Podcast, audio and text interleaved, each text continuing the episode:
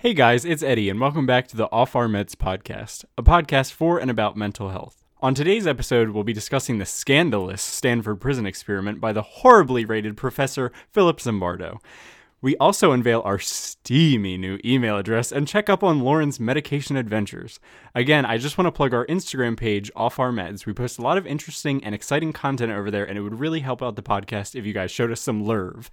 Again, that's Off Our Med Podcasts on Instagram. Toodles. The suspect was picked up at his home, charged, warned of his legal rights, spread-eagled against the police car, searched and handcuffed, often as surprised and curious as neighbors looked on. Awesome.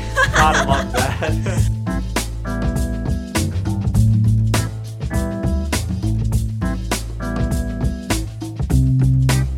The Off Our Meds Podcast. Hey guys, welcome back. What's up? We're back, yet again.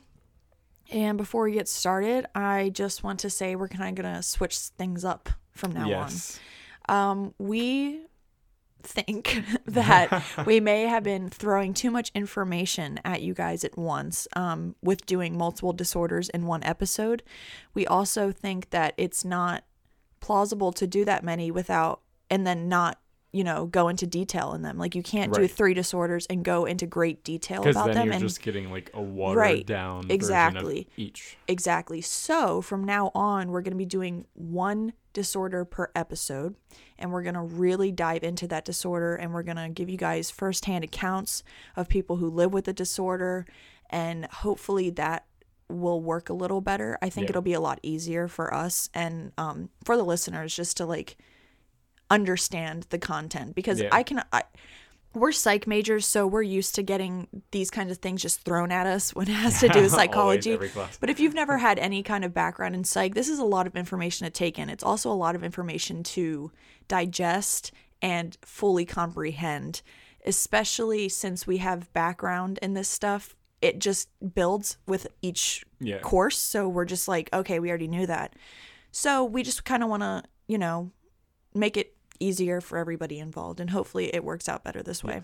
And of course, hit us on social media. Let us know what you guys want to hear, because we don't know what we're doing. We're gonna start an email. My friend Brittany, she was like, you guys should get an email where people can write into you, because some people don't like using social media because it's not anonymous, and I think that's a great idea, because there's a few podcasts I listen to and that's how they interact with their listeners. They have an email account, and I think we're going to start that up, so you guys can email us you know, what you want to hear about next, any questions you might have, any comments, whatever, and then we can answer them and reflect on that on the podcast. So that will be the structure moving forward. But getting into it, how was your week, Eddie? It was fine. He burped. He had to burp.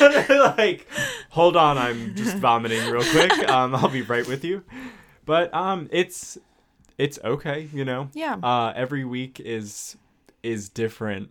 With school, like some weeks it's like you have 10 assignments from different classes all due on the same day. But this week is okay. That's good. All right. That's good. I agree with that statement about school. It's going. I'm finally getting invested in my classes, and the content is really picking up. And I'm really starting to like my classes, which I'm excited about, because I was a little iffy at the beginning of the semester. Bitch, you're telling me. And there is one class I really don't like. It's my culture and psychology class.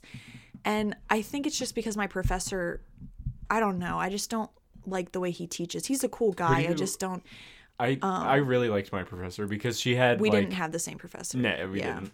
But she had some like personal. I don't know. Like that was just like her area of study. So she was really knowledgeable, and she had like she was from Korea, so she had personal like examples to throw in. That's really nice. Helped. I like that. Yeah. I mean, I like the guy. He's cool. He's cool, but I just don't. I don't know. I don't really like the way he teaches. His slideshows are just too much information at once, and it doesn't make sense the way the information is put on the PowerPoint. I hate that. It's not comprehensive. It's just kind of like strains of thoughts. And then he explains the strains of thoughts, but I'm like, okay. But then I just had my first test in it, and it was so easy. And I was like, I was like, all right, that's good. It'll be an easy class. I just It just sucks. It just sucks. Yeah. Yeah, but he doesn't take attendance, so... Oh, wow. I'll be probably skipping that a lot. Yeah. But anyways, I did want to say, remember I started a new antidepressant, and I went up on my other one. I am finally noticing a difference, and I noticed it today because... Thursday night, I was drunk off my ass. Last night, it was a Thursday. Yeah. Like, what else are you going to do? Right. Last night, I was high, and I woke up like on Friday morning. I had to work. I was hungover, but I was in a great mood. Yeah. And then today, I woke up. I've been in a great mood all day. Like, usually, if this happened like a few months ago, I'd be like so angry right now, so irritated.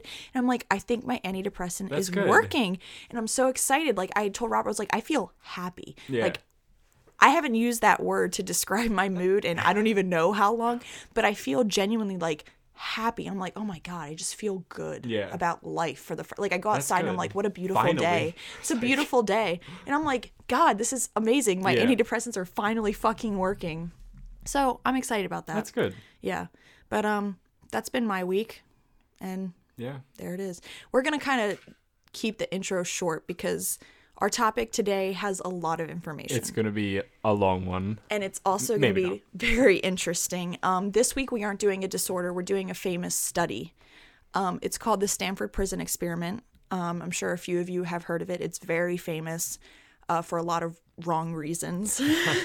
Controversial reasons. Yeah, ethically, it is absolutely terrible. It today could never be recreated because it's just so immoral the way they did this experiment, but it's so fascinating to see the results they got. So we're kind of just going to dive right into that. So this is the Stanford Prison Experiment. Let's get started. Right.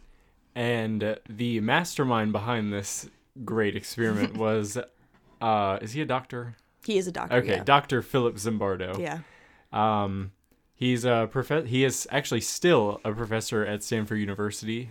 He is 87 years old, born in 1933. He'll be 87 in March. Yeah. Okay. He's about to be 87. Yeah. In 1954, he graduated with his bachelor's in psych and sociology. Now I can't talk today.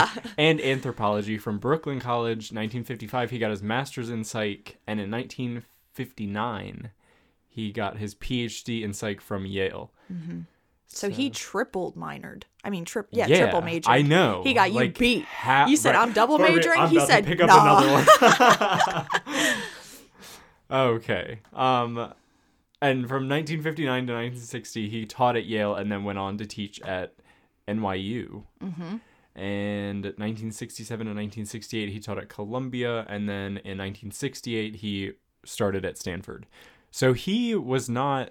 I thought mistakenly that he was like a student that was putting this on, but he was a professor at the time. Yeah. That is extremely controversial. Yeah. Tell me about it. Place. Yeah. And he started working at Stanford in 1968. This experiment happened 3 years later. So he had been working there for a while and he'd bounced around, but he'd been a professor for quite a long time at this point. So you think he would know the difference between what's immoral and what isn't, you know? So you'll see he obviously did not. And in his defense, some crazy shit was still happening at the time. No, absolutely. I mean, it was just the Wild West. You have to, and we're going to get into this, but this is a different time for ethics and psychology. Which transitions into it. There are 5 ethical principles that researchers are supposed to follow when they have an experiment or a study. And I wanted to bring these up because out of the 5, he violated 4 and didn't follow them. He's still got that one going for him. He's not all bad, don't worry. Yeah. So the original guidelines were established in 1953 and they've been evolving ever since. And I'm assuming this had something to do with probably the evolvement of it or whatever. Not evolvement, but evolving. And then the current guidelines, which I'm about to go over, were established in 2002 and then amended in 2010 and then again in 2016. So the first one, bear with me. I'm going to try to pronounce this as best I can. Beneficence, I think. That is a weird word. And non-maleficence, if I'm saying that right. So this means... I think they made those up. Probably. So this means that the psychologists doing the study have to protect the rights and the welfare of the individuals involved in their research. This also applies to animal testing, so it's not just humans. It's across the board for any living organism that you're studying on. I guess besides like plants. I guess plants don't really count. The second one is fidelity and responsibility. This one means psychologists have a moral responsibility to ensure that those involved in their research are ethically taken care of. Integrity. Psychologists should never attempt to deceive or misrepresent their research. They should be striving for honesty and transparency. Justice. Psychologists need to be fair and impartial. This basically just means that the researchers involved can't discriminate against any of the members involved in the study because of any kind of personal biases. And then finally, there's respect for people's rights and dignity, which just means that the psychologist must respect the privacy, dignity, and confidentiality of everybody involved in the research. Now we're going to get into how he violated these. Yes. Yeah. Four of them. Yeah. So he violated the beneficence and non-maleficence. Good job. Someone is going to write into that new email and be like, it's going to be Zimbardo. Fucking idiots. That's not Zimbardo. Right. And that's when we invite him to come. I would love to have him as a guest. Hopefully. Now that he has our email address. He's probably insane. Probably. Like, literally. Well, yeah, you'll see. Yeah. But so the participants involved were not mentally or physically protected from harm during the experiment. And as we will find out, some of them had a bit of a breakdown. Spoiler alert. Yeah. Fidelity and responsibility. Again, the participants were not protected from psychological and mental harm, and the researchers... Oh, sorry. That was a typo on my part. That's supposed to be physical and mental harm, not psychological and mental, because that's the same thing. I know. My bad. It like, oh, yeah, my bad. Those are different. Uh-huh. Physical and psychological harm. Physical and mental harm. And Zimbardo did not help to intervene them in times of distress. And integrity, those who participated were not fully told what the study would entail, and researchers did not explain to them the possible risk... the risks that would be endured during the study, which means that they did not fully consent effectively. Which is a huge no-no. Yes. Huge. And finally, respect for people's rights and dignity. As we will explain later, the dignity of the boys involved were not respected throughout the study. No, they were not. Absolutely not. And I actually found this quote from Zimbardo himself about the ethical guidelines of his experiment. And he said, "How we went about testing these questions and what we found may astound you. Our planned 2-week investigation into the psychology of prison life had to be ended after only 6 days because of what the situation was doing to the college students who participated. In only a few days, our guards became sadistic and our prisoners became depressed and showed signs of extreme stress. Please read the story of what happened and what it tells about the nature of human nature." So he did have some kind of moral compass. After it ended, yeah. He at least cut it short. He cut it short, but I'll make some comments later on. I don't want to spoil anything for those who don't know what's going on, but I have some comments about his involvement in this study. But let's keep it rolling. So what is the Stanford Prison Experiment? This is just like a brief overview of what it is. Obviously, we're going to get into detail, but it was a study that was supposed to test the psychological and behavioral effects of a prison life. Good job. I got it. A fake prison was set up in the basement of Stanford's psychology building. 24 male college students were selected and each individually given diagnostic interviews and extensive psychological tests to make sure none of the boys had any psychological or medical issues. So they made sure that they didn't have any like drug issues or, mental disorder, stuff like that.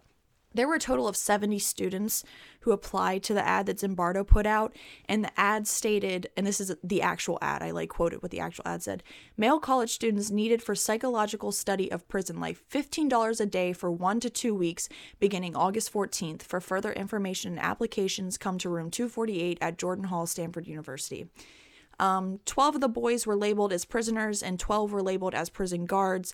There was no difference between those who were prisoners and those who were guards. It was decided by a coin toss. So it really was just luck of the draw. And then Zimbardo himself served as the superintendent of the prison. So he was involved in every step of this. He was there like every minute of every day during this experiment. And one thing worth noting is while they did They, like, people volunteered for this, right. but they didn't know. Like, no. they weren't exactly detailed about no. what and was going to come. We're going to get into that on day one, which yeah. Eddie's about to go into. But no, there were a lot of parts of the experiment that the boys were not told about at all. Yeah. Like, at all. And the first part is that one Sunday morning in August in Palo Alto, California, a police car, an actual city police car yeah. with actual city officers, yeah. came through the town and picked them up and... said that they were part of a mass arrest for violation of Penal Codes 211, armed robbery and burglary, a 459 PC. 459 I don't know what that means. Some kind of this weird. Is what Eddie's paraphrasing, but I have like the actual like account of what Zimbardo wrote. So this is what yeah. like literally happened. The suspect was picked up at his home, charged, warned of his legal rights, spread-eagled against the police car, searched and handcuffed, often as surprised and curious as neighbors looked on. Awesome. Gotta love that. Right. God. So before you continue, this is one of the things the boys had no idea about. Yeah. This was not exactly. told to them that they would be picked up by an actual police yeah. officer. That was not disclosed honestly, to them. Honestly, I would be all. Like... did I actually, like, is this real? Right. Did I actually yeah. rob someone and not remember it? Literally terrifying, yeah. But, okay, so the suspects were put in the rear of the police car and carried off to the police station with sirens wailing. And again, they were taken to the actual police station. Stanford Police Station, yeah. And the car entered the station, the suspect was removed, brought inside the station, formally booked, again warned of his rights, fingerprinted, and a complete identification made. The suspect was then taken to a holding cell where he was left blindfolded to ponder his fate and wonder what he had done to get himself into this mess. What he had done was answer an ad... a few weeks earlier, which appeared in the newspaper, like we said earlier, with their consent. So I guess at that point they told them, or not really. I guess they just figured it out at that point. I put this specifically in there because he said, this is what Zimbardo wrote, what he had done was answer an ad a few weeks earlier, which appeared in the Palo Alto City newspaper, calling for volunteers for our study. That just felt ominous to me. Yeah. Like, the way that he described the boys being picked up, it's so dramatic. Mm-hmm. I don't see the point in doing that. I mean, I guess it added to the realness of it all. Right. But again, not telling your participants that that's something that's going to happen, that's not okay, like, at all. I guess he really wanted them to kind of start their getting into their roles, I guess so. Immediately. Yeah. Okay, so this is also on day one. The prisoners were each brought into the jail, the Stanford jail in the basement, one at a time and greeted by the warden. Each prisoner was then searched, stripped, and deloused in order to humiliate the prisoners and make sure that they weren't bringing any germs into the prison. The prisoner then had to put on a 5-part uniform. The 5 parts was 1, a dress with no underclothes, so I'm pretty sure the backs were exposed, so like you could see like their asses and stuff. Yeah. Yeah. 2, the prisoner's number was on the front and back of their dress.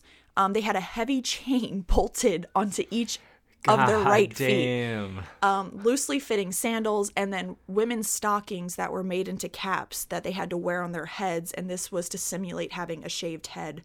And the goal of these uniforms was to embarrass and emasculate each prisoner, and the prisoners quickly began to walk and sit differently after being forced into the uniform. So within, like, minutes, the psychological effects were kicking in. Yeah. The chains also served as a constant reminder to the prisoners that they were in prison. And there's a quote that we're going to talk about, which it just, like, it made me sick to my stomach. Like, it's just so scary the way he words this yeah. stuff, and it's like... I wouldn't want to be one of those boys. No. But he's... Do you want to read it? Yeah, I'll read it. Okay. So Zimbardo writes, the chain on their foot, which also is uncommon in most prisons, was used in order that the prisoner always would be aware of the oppressiveness of his environment. So even when a prisoner was asleep, he could not escape the atmosphere of oppression. When a prisoner turned over, the chain would hit his other foot, waking him up and reminding him that he was still in prison, unable to escape, even in his dreams. When I read that, my anxiety was like, holy fucking shit. Like, oh my God, these wow. poor men. They're really in it. Like, they're really in it. This is just within the first few hours. Literally yeah. the first few hours. Like, it's already that's insane. Wild. Already insane. Oh, Eddie got a text message. Oh, I did. Whoops. Keeping that on silent now. I never have my phone on silent. Or I always have my phone on silent. Of course today I didn't. It's okay. Anyway. So each of the prisoners were only and could only be acknowledged by the number. They could not use their names. As far as they were concerned, they didn't have names. Even talking to each other, they had to use their number. Yeah. Like, they'd be like, hey, 419, how's it going? I actually don't think that they even knew each other. Probably not. Unless they, like, happened to have a class or whatever. Well, no, they weren't students. They weren't all students at Stanford. They were just college students that happened to be in the area. Some of them were from fucking Canada. They just happened to be in Stanford, California, and one needed the money. Yeah. So, yeah. And the cap, as you said, represented a shaved head. So that was to, like, get rid of the individuality. Right. So there's no, like, expression via hairstyle. The point of the hair and the number was completely to diminish any kind of individuality that these people had. He wanted them to feel like they had nothing. Like, they were nobody. Anonymous prisoners. Literally, they were nobody. So all of the guards were dressed in khakis, and they all had to carry around a big club. They wore a whistle, and they all had these sunglasses, these reflective sunglasses. Remember. And the point of this was to prevent the prisoners from being able to see the guards' emotions. That's fucked. That's fucked. Smart, so it's fucked. Smart. It's extremely smart, but it's fucked. So it's like there is no like contact. Yeah, you don't even know who the fuck they are. No, there's no relationship between you and that guard except for him beating your ass whenever he wants to. Going on into that, the guards were not given any instruction on how they could or couldn't run their prison, and they made up their own rules. Never a good idea. No, never are you good. Serious? Come on. Have all the power you want. I don't give a fuck what you do. Please beat the shit out of these people. Literally, and he let them do that. Yeah. So Zimbardo began with only 9 guards and 9 prisoners at a time. There were the additional 3 guards and prisoners were on standby at home in case they were needed. So if people dropped out or had to be forced out, whatever, which happens. The prison wasn't big enough to hold all 12 prisoners, and I remember reading each prison cell could only hold 3 cots. So these rooms were tiny, and they were, like, just sardined in there. Yeah. Remember, it's in the basement of a fucking psychology building on a campus. So you've got fucking college students walking around upstairs. Oh, no, it's during the summer, so I guess it's closed off. But if they're still, taking, like summer classes. Yeah. And you've got these people trapped in your basement, like, fucking... And they... Like, that's kidnappers. Could you imagine just like walking around in class? You have no idea. I know, you hear them screaming. You're like, huh, prisoners. Interesting. Only 3 guards worked at a time, and they worked for an 8-hour shift. So like this is actual guards. Kind of. Yeah. So this is the first major event that happened, and again, this is on day one. This is at 2:30 in the morning. The prisoners were woken up to be counted, and the point of this was to familiarize each prisoner with their individual numbers, but also to provide the guards an opportunity to interact and exercise their authority over the prisoners. Lovely. Yes, great. Yeah. So on Monday night, less than 36 hours in, the first prisoner was released, prisoner number 8612. He was released because of acute emotional disturbance, disorganized thinking, uncontrollable crying, screaming, and rage. And this is Zimbardo's response. Oh my God, this took me out. In spite of all of this, we had already come to think so much like prison authorities that we thought he was fooling, so to say, trying to con us. It took quite a while before we could be convinced that he was really suffering, and then we released him. So Zimbardo... in this case, he is taking a role in his own experiment. He's getting sucked into his own experiment. It's been less than 36 fucking hours. Come on. 36 what do you mean? Fucking hours. You're and a the professor. Researcher, this guy, like that, you don't do that when you're conducting a study or research. Yeah. You do not get personally involved because that's when biases.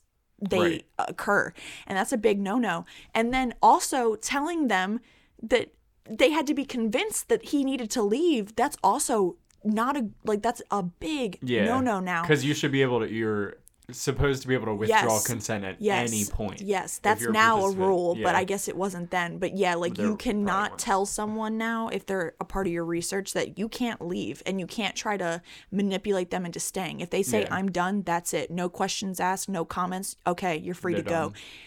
And I'm just shocked that literally 36 hours in, he was already being like, nah, Right. He's in charge. He's trying to fuck me over. You're staying. Yeah. He must be insane. Well, yeah. I mean, yeah. But, that just proves, how do you do that as a psychologist? I don't know. You know it's an experiment. It's your own experiment.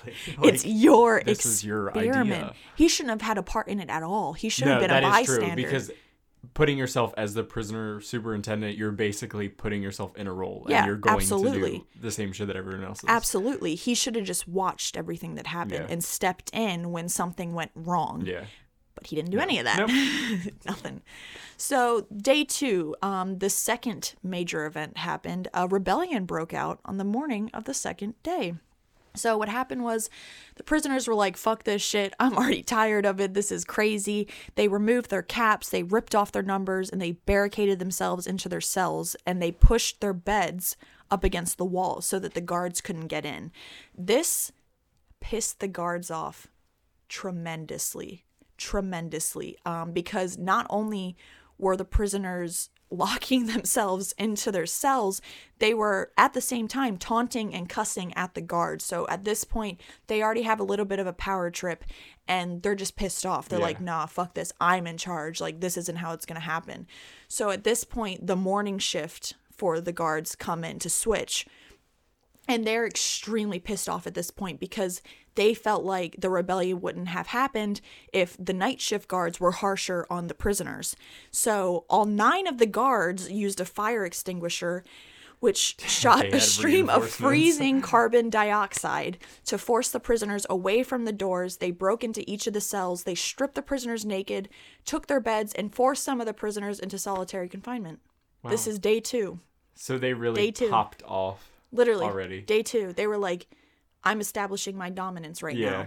And so the rebellion was placed under control, but the guards knew they would be outnumbered, obviously, since there's only 3 guards per shift and 9 prisoners. Yeah. So one of the guards came up with the idea to use psychological tactics instead of physical tactics. And one way they did this was they set up a privileged cell and there were the solitary. Other ones were regular. Yeah, regular, yeah.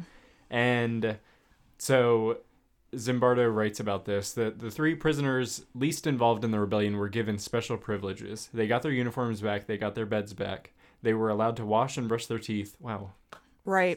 Big rights here. The others were not.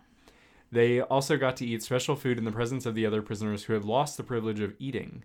What this amounted to was breaking the solidarity among the prisoners. So after a day and a half using the privileged cell, the guards then switched the prisoners, which confused all of them and made them think that some of them might be working with the guards in order to get special treatment. This destroyed all trust between the prisoners and essentially isolated them all mentally and led to just general unrest and backstabbing. So now not only are they living in a simulation prison, they're being treated like shit. Yeah. Now they don't have any friends because they don't trust each other because the guards have manipulated them into thinking that they're turning on each other. And this is again day two. Yeah. Day fucking two. Day two. 2 days in. And this shit is already going down. That's kind of whatever guard came up with that was kind of sharp. He's extremely smart because he's right. Because you can punch people, you can hit them, whatever. But if you break their mind, you're done. There's nothing you can do. Tactic. And at this point, it was no longer an experiment for the guards. No. They were prison guards. War. This was their job. Yeah. They are now 100% committed to the fact and believe that they are a prison guard. Yeah. And all of the prisoners' behavior at this point is now completely controlled by the guards. So the prisoners couldn't even use the bathroom without the guards granting them permission. That would piss me off. Yeah, that would really piss me off. So now they're just being assholes. Literally, they're just being assholes at this because they can. Yeah. Because they can. Nobody's stepping in. Nobody's telling them they can't do this. So they're gonna do whatever the fuck they want. After 10 p.m., the prisoners were forced to use a bucket to go to the bathroom, and a lot of the time they weren't allowed to empty those buckets, so they began to smell like shit and piss. Because they weren't allowed to empty their cell bucket. That always makes me feel good. Yeah. And also, they're not getting showers either. So for how, like, I mean, it only lasted 6 days, but they thought they could be in there for 2 weeks. Imagine thinking for 2 weeks, I'm going to smell like this. I didn't even think about that, because, like, they don't have a shower in a psychology building basement. No, nothing. And it was also okay for the guards to do any kind of physical punishment when they took the prisoners to the bathroom. So if they felt, quote unquote, that the prisoners were falling out of line, they could push them, they could trip them, they could hit them. They could do whatever the fuck they wanted. Yeah. Absolutely anything they wanted. And again, day 2. So also on day 2, there was a family and friends visiting hours event, just like you would have at a real prison, just to add to that realism. And so Zimbardo states that they first grossly manipulated the situation, and then they subtly manipulated the visitors. We did the hypocrisy trip to make the prison environment seem pleasant to the parents and undercut any complaints that the prisoners might present to them. We washed, shaved, and groomed the prisoners. We had them clean and polish their cells. We removed all the signs, fed them a big dinner, played music on the intercom, and even had an attractive co-ed, Susie Phillips, greet the visitors at our registration desk. That's nuts. So they completely made it not look like a shithole anymore, and I'm assuming they dumped the piss buckets too. Probably just to make it seem a little better. So the parents kind of come into this thinking that, like, oh, it's such a fun experiment, right? It's just, like, a little experiment. Like, kids? They're getting fed, they get showered, like, it's all cool, no big deal. Meanwhile, little Johnny is getting beat and stripped and basically just abused. So kind of to that effect, they, in a sense, the guests who were visiting were also manipulated into their roles, essentially. Yeah. As they had, like, roles too. Yeah, they didn't even know they had roles. They started to believe that, or they started at least act like their sons were actually in prison and they were visiting. Zimbardo made it a point to make the family members think that it was a privilege that they were allowed to come and see their sons and friends, boyfriends, whatever. That's a key word, a privilege. Yeah. They're not even involved in this study, and somehow they're getting a reward. And, like, lucky you. Yeah, you're so lucky that you get to see your son. And I didn't put this in the research, but I remember reading. I actually read his, like, paper, so it was, like, his first account of what actually happened. And he said that they had to wait in the waiting room for 30 minutes, and then they only got about 10 minutes. With their son, family, whatever, whoever it was. And then he said one mom, like, approached Zimbardo and was, like, intimidated by him because she saw him as a prison superintendent, not as a psychologist. Yeah. And he noticed that. He picked up on that. And I think he thrived off of it. And I also remember one, I'm not sure if it was the same person, but one of the, I guess it was a couple of parents, said to him, like, I don't know, our son looks really, like, distraught or distressed, whatever, like, just sad. And he kind of flipped it on him and was like, what, you don't think he can handle it? Like, whatever. And the dad was like, oh, he's fine. He's fine. Yeah, whatever. Fuck you. Right. Yeah. So, no, he completely manipulated every single person involved in this study, which is not okay, especially because they didn't consent to be a part of the study. Exactly. So, yeah, again, day 2. Still day 2. Again, on day 2, there was a massive rumor going around that there was some kind of escape plot that was going to happen. Orchestrated by our favorite prisoner. 8612. So this is the guy that left on the first day that they thought were faking it. And they basically... What happened was one of the guards overheard the prisoners talking, and somehow it got back to Zimbardo that prisoner 8612 was going to come back with all his friends and break down the prison and, like, and bust them all out. And so in response to this, and he even said in his paper, he's like, what we should have done is just waited it out and saw what happened. He's like, but that's not what we did. Of course not. Instead, he got paranoid. He was paranoid. Yeah. And he moved all the prisoners blindly. They all had bags over their heads into a different part of the building. They took down the entire prison setup, and he waited by himself in the basement for the prison break to happen. All that work. And you know what happened? Nothing. One of his coworkers actually came down to see what was going on, And he asked him, what's the independent variable of this study? I remember that. And Zimbardo got pissed because to him, it wasn't a study anymore. He was like, this is real. What do you mean independent study? The fuck are you talking about? And he got mad at the guy. And I'm like, dude, what is the independent variable? Right? Because I'm not, like, is this even a study? Like, yeah, I'm confused at this point. At this point, Zimbardo is no longer a researcher. He is fully and mentally committed to the role of the superintendent. Yeah, in his own experiment. Finally, day 3. Yes. So on day 3, a Catholic priest visits the prison and tells the boys that they need to think of it. To think as if they are in prison and ask for a lawyer, because the priest basically said to them, like, "How the fuck are you gonna get out of here? Yeah. What are you doing?" Yeah. He came in and he asked all of them, what are you doing to get out of here? Yeah. Yeah. So he proceeded to tell each of them that if they didn't help themselves, nobody else would, that they were college students, they were bright enough to realize that they were in prison, and the only way to get out was with a lawyer. Mm-hmm. So those who were most disturbed by the priest's behavior were the ones who were able to convince themselves that the prison was not real. So I don't get that.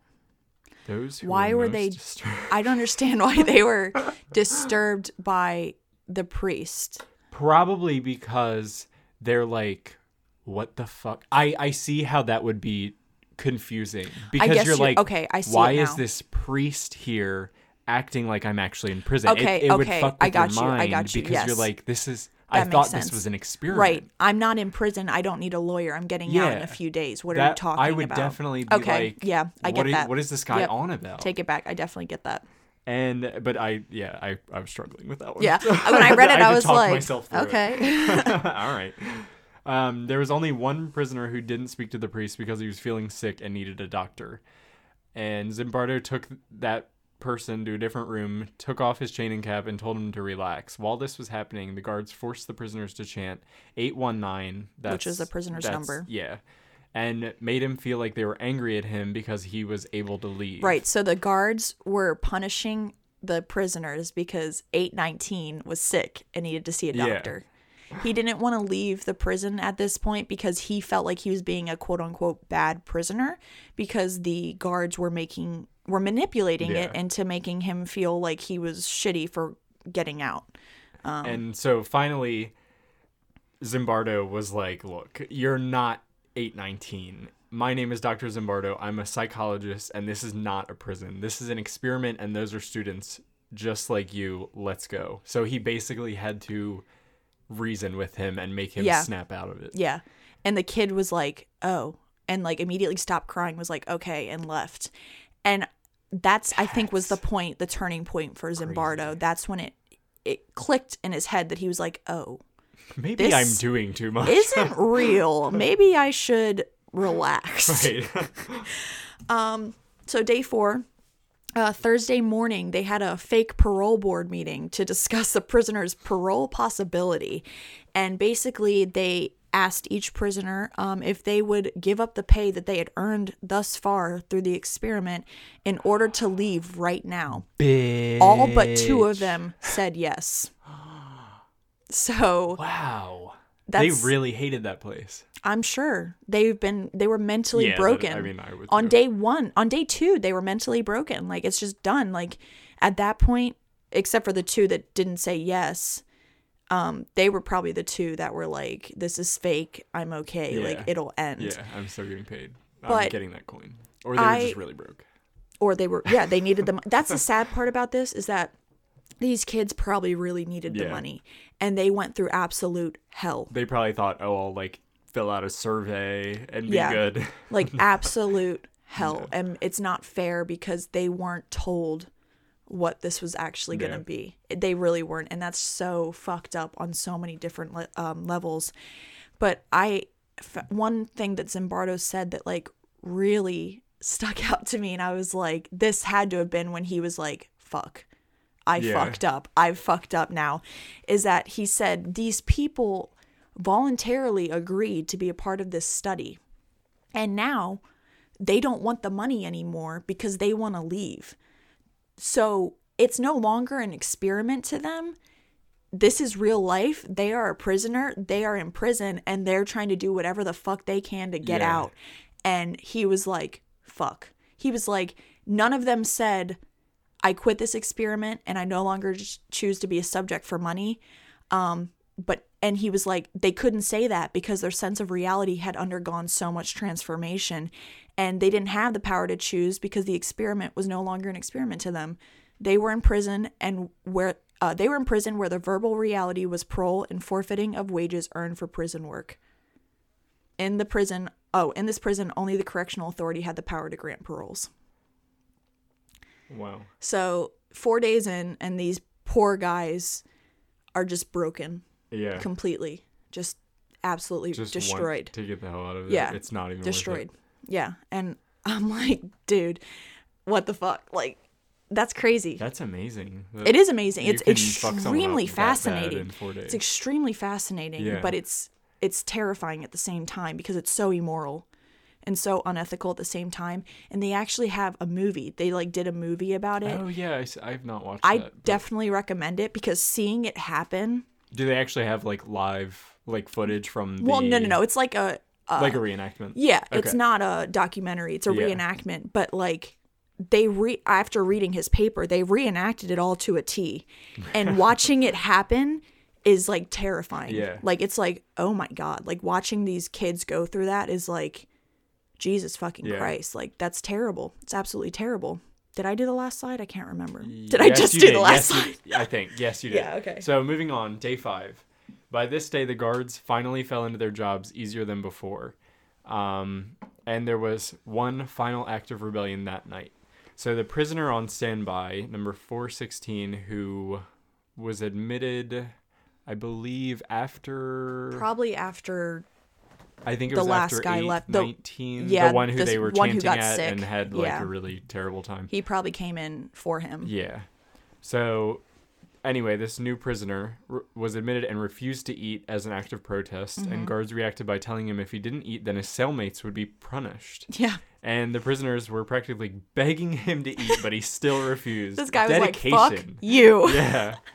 So the guards threw the new prisoner into solitary confinement for 3 hours, even though there was a 1 hour limit established in place. Apparently, even what little guidelines there were meant nothing to them at this point. Nothing. So that's good. And Zimbardo still didn't step in. Yeah, he's watching this happen. No, because he's the superintendent. Right. He says, fuck that prisoner too. Exactly. Fuck him and his rebellion. Exactly. And the guards then asked the prisoners if they would be willing to give up something of their own, for example, a blanket, so that the prisoner could be released from solitary. None of the prisoners gave up anything, and prisoner 416 remained in solitary all night. Yeah. In his paper, it was so bad, but so funny. I was like, oh my God. He wrote it. He was like talking about it, and he goes, he's like explaining how they had the opportunity to give something up, and if they gave something up, the prisoner would be released. He goes, and what do you think they did? And there was no response. And I was like, bitch. Oh, and I'm like, how dramatic. And I'm like, oh my God. Like, I was like, Jesus Christ, dude. Like, and he's just watching the whole time, just watching. Mm-hmm. I'm like, I mean, he's not going to mess up his experiment. At this point, I can understand how involved he must feel, because it must be so exhilarating to be like, I controlled this. I did this. This is my doing. All your fault. Look what I did.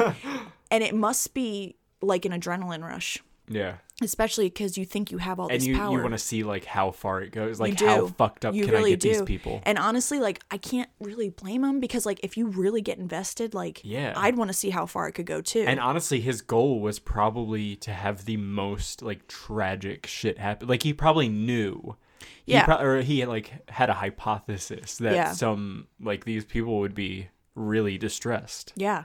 And, I mean, I want to say I couldn't sit there and watch that. I don't think I could. I think after the first, like, prison break happened, I'd be like, okay, we need to establish some like, new guidelines. This isn't fun anymore. Yeah. So also on day 5, that same night, a lawyer was contacted by one of the kid's parents that was one of the subjects. And Zimbardo talked to him on the phone, and the guy... I mean, I don't exactly remember what happened, but the guy was like, yes, like, I can come and, like, legally get them out of this. And Zimbardo was like, okay, it's got to end. It's done. So he said, we had indeed created a prison in which people were suffering, in which some boys called prisoners were withdrawing, becoming isolated, and behaving in pathological ways. On the other hand, some of the guards were behaving sadistically, delighting in what could be called the ultimate aphrodisiac of power. So basically an extreme power trip, an extreme power trip.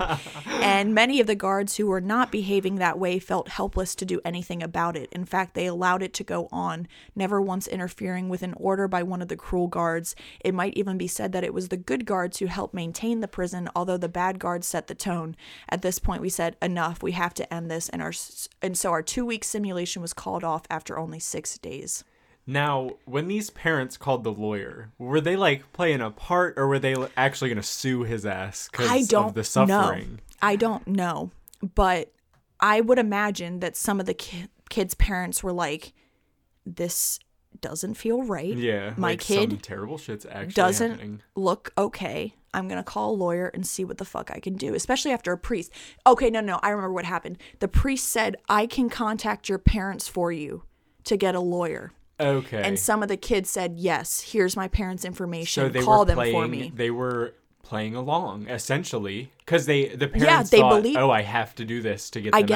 I guess so. So they called, and I guess the lawyer was like, nah, bro, like you better let them go, or I can legally get them out of this. Yeah. And he was like, fuck, I better let him go. So the lawyer was not exactly playing along. Yeah. But he was like, you got to let him go. Yeah.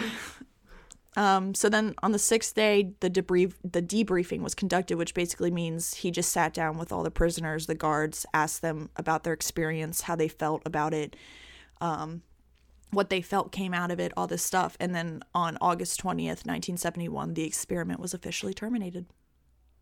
Yeah. And that is the Zimbardo prison experiment. That's it. It's fucking crazy. So basically that just goes to show how people can really get into some roles and go ham and do shit that they never would normally do. Yeah, that's why this experiment is so interesting, because these people were just normal people. There was nothing wrong with them. They had no signs of like aggression or anything like that. And like he said, there was no difference in them. They literally flipped a coin to decide who would be who. And within 36 hours, these people were like, I'm in charge. I'm the man. You're going to do what the fuck I want. And these guys were like, okay, like what can they do at this point? Because nobody's stepping in. Nobody is, coming and saying, okay, this is enough. You can't do that. Of course they're going to feel helpless. Yeah. And they, I guess, genuinely believed that they were in prison.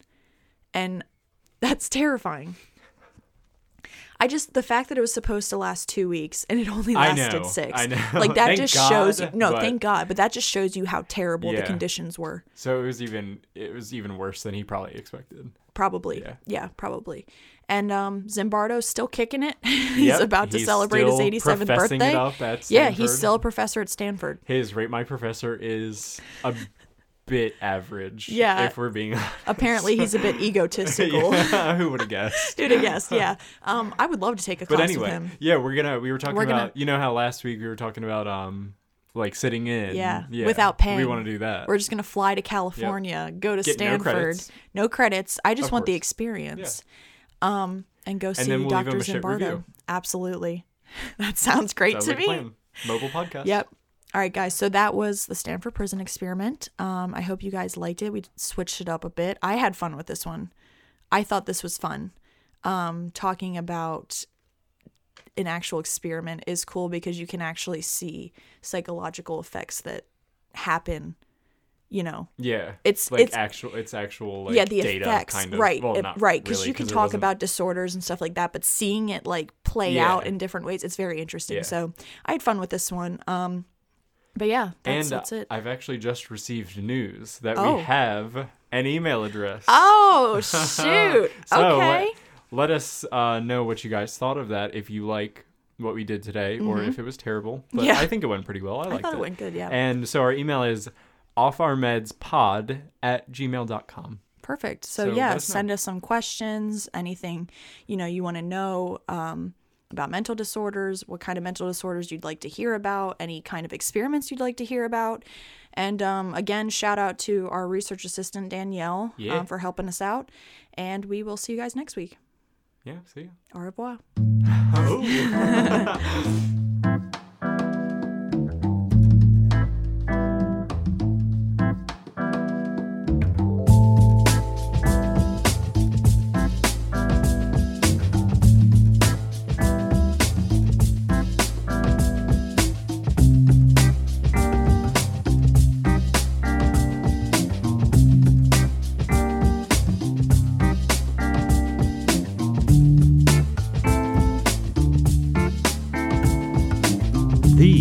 Our Meds podcast.